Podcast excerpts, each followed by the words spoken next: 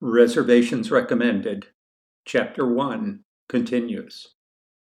The Alley View Grill is on an alley. This isn't Matthew's first visit. He has already been there for lunch to look the place over. That's his usual procedure. Visit for lunch to get a general idea of the place and decide whether it's worth reviewing. If it is, he makes a mental list of things to look for at dinner no notes. His reviews are always based on one lunch visit and one dinner visit, unless a place doesn't serve lunch, in which case he reviews one dinner visit, and that's that. He is only reimbursed for a lunch visit and a dinner visit, one meal at lunch, two at dinner, one cocktail at lunch, two at dinner. He's familiar with the argument against reviewing in this way, Suppose the chef is having an off night. B.W. Beath and Matthew's editor agree on this. It doesn't matter, or it shouldn't matter.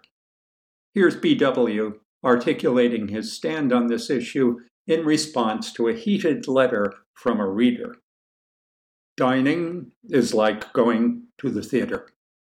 Cooking for the public is like acting. The show must go on. If the chef's mother dies, we should not taste tears in the Béarnaise. BW endorses this attitude without reservations. Matthew isn't so sure. The alley view is crowded when Matthew and Belinda arrive, jammed, in fact. This is often a bad sign, since it may mean a deliberate appeal to mass taste or current fashion. Or, as BW once wrote, far worse, it may mean an unthinking appeal to mass taste or current fashion. They are greeted by a man who would make a good wrestler. He's bulging out of an expensive double breasted suit, a silk and wool blend. From dark roots, blond hair cascades in ringlets to his shoulders. He's holding a huge pair of chrome plated pliers with blue rubber grips.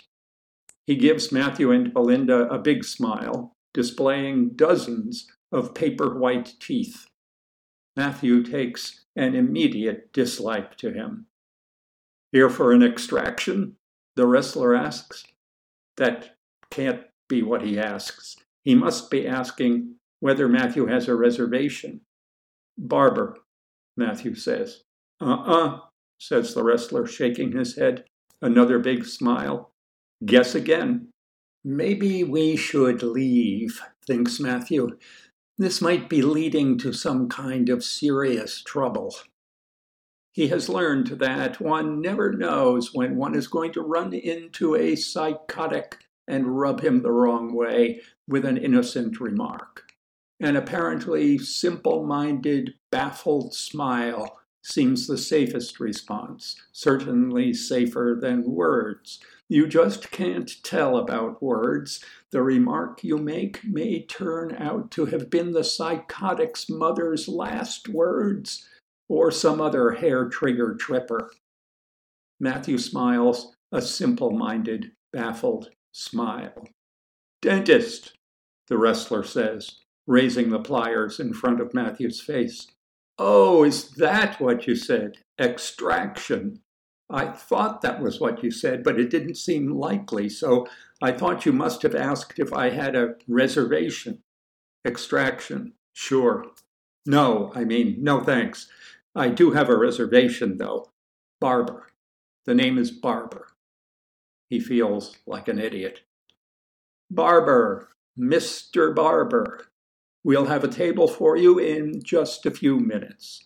Would you like to have a drink while you wait? They would. So they go to the bar. The crowd is lively, almost entirely composed of people younger than they.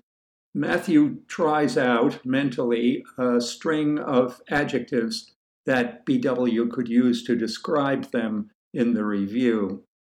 He comes up with attractive, well dressed, talkative, ebullient, vapid.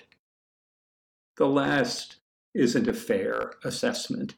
These people are upsetting him because they are young, attractive, well dressed, talkative, ebullient. Most of them seem to know one another. Matthew feels that he's an outsider, that he and Belinda have been given the once over, fairly discreetly, he has to admit, identified as outsiders, dismissed as uninteresting, and are being tolerated, though they aren't really welcome, as if they were trying to elbow their way in, taking up space that would be better occupied by someone more attractive, better dressed, more talkative, and ebullient. Matthew elbows his way to the bar. Over the bar, a neon sign spells champagne in green script, a prompt for neophyte drinkers. Work on that idea, Matthew tells himself. BW can use that. He orders a couple of Bombay martinis. The bartender takes the glasses and the Bombay from a freezer under the bar and pours the gin directly into the glasses. At no time does Matthew see vermouth. He doesn't mind this really. He likes a frozen Bombay now and then, but this glass of gelid gin is not a martini. It's a joke at the expense of the martini, a sarcastic remark about the martini. Matthew takes it personally.